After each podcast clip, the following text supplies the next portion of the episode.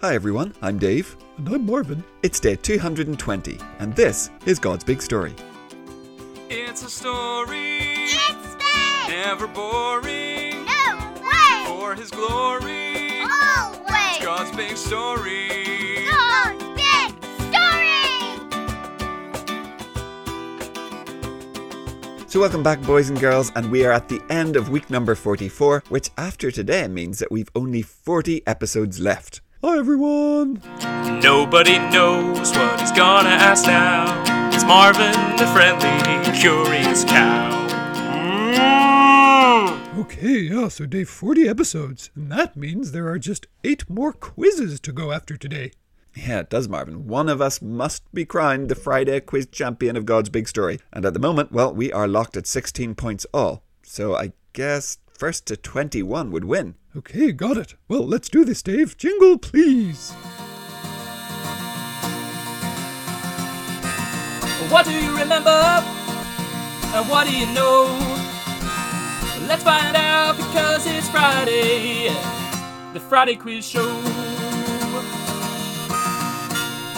Yeah, it's the Friday Quiz Show.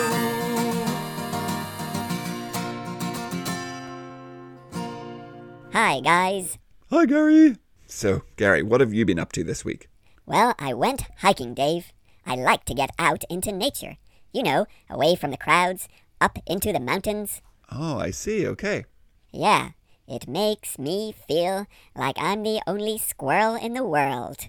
Great. Sounds good, Gary. Now, we were just talking about how close the quiz scores are. Oh, yes, it's 16 all, right? Yep, that's right. Well, let's see who takes the lead today. So here we go. Question one Who did the disciples try to keep away from coming to see Jesus? Oh, they tried to keep away? Uh, oh, yeah. Okay, yeah, I got it. I remember. Yep, I've got that one too. Yeah, that was on Monday, I think. Okay, so question two. Jesus met someone and told them that they must be born again. Who was that? Oh, yeah. Yeah, I remember that guy. Yep. Yep, I've got that one too. Okay, so question three. Here it comes. How many dreams are recorded in the Bible? Oh, gosh. Well, well, I can think of some. You know, there was Jacob, and then Joseph, and Pharaoh, and uh, Nebuchadnezzar. Yeah, that's right. And then there were some in the New Testament too. So, yeah, there was Joseph and the wise men. Oh, yeah, yeah, I'd forgotten about those. Okay, well, yeah, I've got my guess. Yeah, me too, Dave. Okay, so let's see how you did. Question one Who did the disciples try to keep away from Jesus? Oh, yeah, well, you almost got me, Gary, because I was thinking, you know, of the name of someone.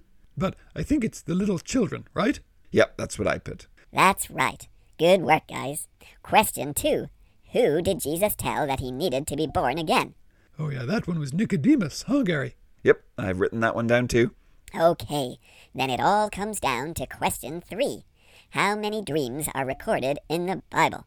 Okay, well, I went for 14, Dave. Ooh, we're really close, Marvin. So, yeah, I, I went a little bit higher. I went for 16. Well, there are 21 dreams recorded in the Bible. 15 in the Old Testament, you'll find those in Genesis, Judges, 1 Kings, and Daniel, and 6 in the New Testament, and those are all in Matthew's Gospel. Dave wins this week. Oh, so Marvin, that's 17 16 to me. I feel myself inching towards a championship. Oh, no way, Dave. No, no, next week I'm going to be extra clever. Hey, thanks, Gary. That was fun. No problem, Marvin. Hey, I'll see you guys next Friday. Thanks, Gary.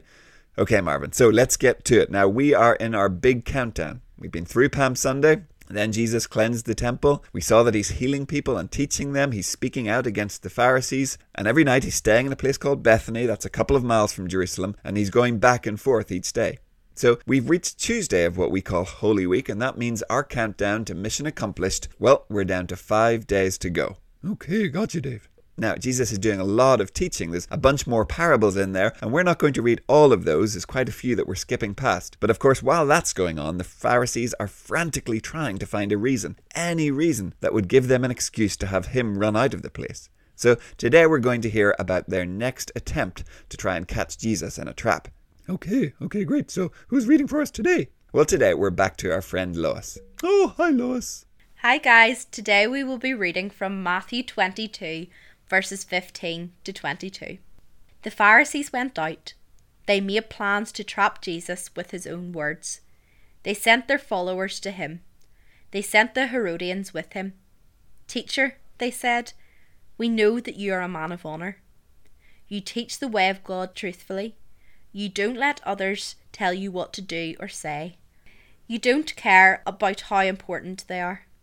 Tell us, then, what do you think? Is it right to pay the royal tax to Caesar or not? But Jesus knew their evil plans. He said, You pretenders, why are you trying to trap me? Show me the coin people use for paying the tax. They brought him a silver coin. He asked them, Whose picture is on this, and whose words? Caesar's, they replied. Then he said to them, So give back to Caesar what belongs to Caesar, and give back to God what belongs to God. When they heard this, they were amazed. So they left him and went away. Thanks, Lois. Hmm, that trap did not work, huh, Dave? Nope, it did not. Again, they thought that they had him.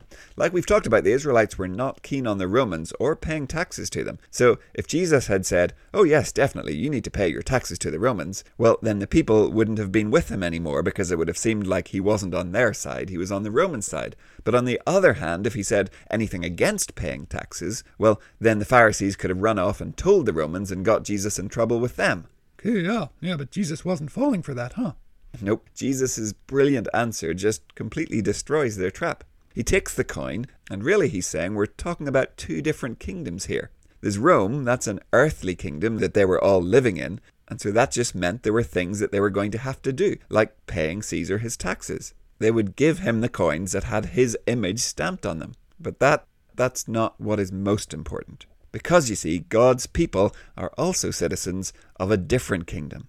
God's kingdom and his image isn't stamped onto a coin. We are made in God's image. It's stamped onto us. And so we need to give God our whole hearts. We need to make sure that our whole hearts are his. Okay, yeah. Yeah, so the Pharisee thought they were being crafty, talking about money. That's right, but Jesus said, Well, money is of earth. I want to talk to you about heavenly things. And as we saw, the Pharisees just don't have an answer. There's no clever comeback, there's nothing that they can say. And so they have no choice and they'll leave. Yeah, check and mate. Yep, Jesus definitely won this exchange. But, boys and girls, Jesus' challenge goes to us too. Now, you might not have taxes to pay to Rome, but there's probably some stuff in this earthly kingdom that you maybe don't love. Doing homework for school, the chores that you might have to do at home. Now, those things, they're part of our lives on earth. We need to do them. But as Christians, we're also citizens of God's kingdom. So today, let's ask God to help us give Him what should be His, our whole hearts. Ask Him to help you to love Him with all your heart, with all your strength, with all your mind, and all your soul, because that is what is most important. And you know, Marvin, I think that's a good place to finish up week 44. So let's say goodbye, and well, we'll be back next Monday. Okay, yeah. Bye, everyone. Have a great weekend. We'll see you on Monday. Goodbye. We'll see you soon.